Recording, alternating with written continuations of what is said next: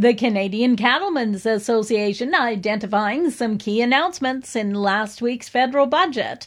Fawn Jackson, the Director of Policy and International Affairs, says they were pleased to see the government not only commit to continued investment of CAP, but also their investment of $48.2 million for a new foreign labor program for agriculture and fish processing. We have this enormous opportunity uh, in front of us with the global market and demand, particularly for uh, Canadian agriculture products and, and beef. So last year, actually, we saw just under a 40% increase in uh, our trade export in, in, value. And so it really showcases how big the demand uh, is out there. But the demand's even bigger than that. And, and you know, what's really limiting our ability to uh, access those international markets even further is labor in Canada.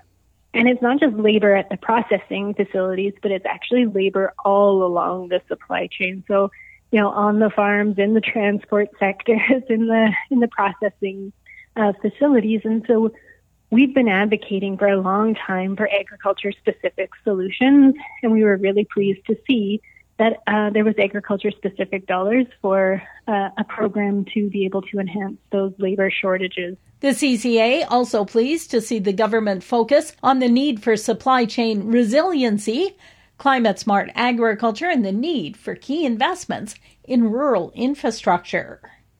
Saskatchewan's weekly cattle marketing report shows feeder steer prices were mixed, with most of the price declines coming from the heavier weight categories last week. Feeder heifer prices were also mixed from the previous week, but had most of the price declines in the lighter weight categories, with price gains in the heavier weight class. Livestock economist Brad Marcinek says some of the changes we're seeing in feed prices may have an impact. Western Canadian feed barley prices were, were relatively unchanged last week. I think we did see the big changes were in the U.S., where corn prices did take a big push higher. Uh, prices of corn in the U.S. moved 30 to 35 cents a bushel higher last week, which was about 4 to 5 percent, and that could influence markets here as we move forward this week and into next week. Slaughter cow prices last week were mixed, but overall still fairly strong, with D2s averaging 97.99 per hundredweight, while D3s averaged $85.50. Last month, the Saskatchewan government enhanced its ability to deal with invasive wild pigs.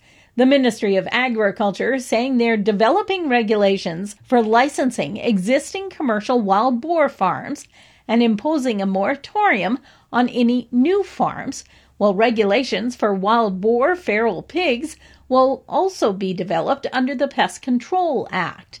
Dr. Ryan Brooks is with the University of Saskatchewan and has been studying wild boars for over 10 years now. So, Saskatchewan uh, has more than half of all the wild pigs that we found across Canada are in Saskatchewan especially in the east central Saskatchewan, there's one major hotspot that we know has more wild pigs than the rest of Canada combined. The problem for Manitoba is that hotspot is literally right on the Manitoba border. Brooks was one of the keynote speakers for the Manitoba Pork AGM. For Golden West, I'm Glendalee Allen Bossler.